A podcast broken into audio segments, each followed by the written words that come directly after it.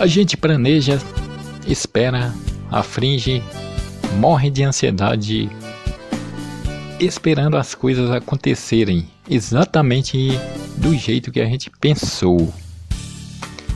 E não se dá conta que o melhor mesmo sempre acontece no mais puro acaso.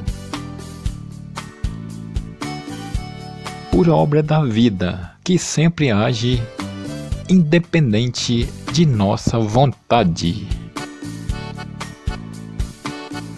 Valeu, cardeal do forró, deixa chiar.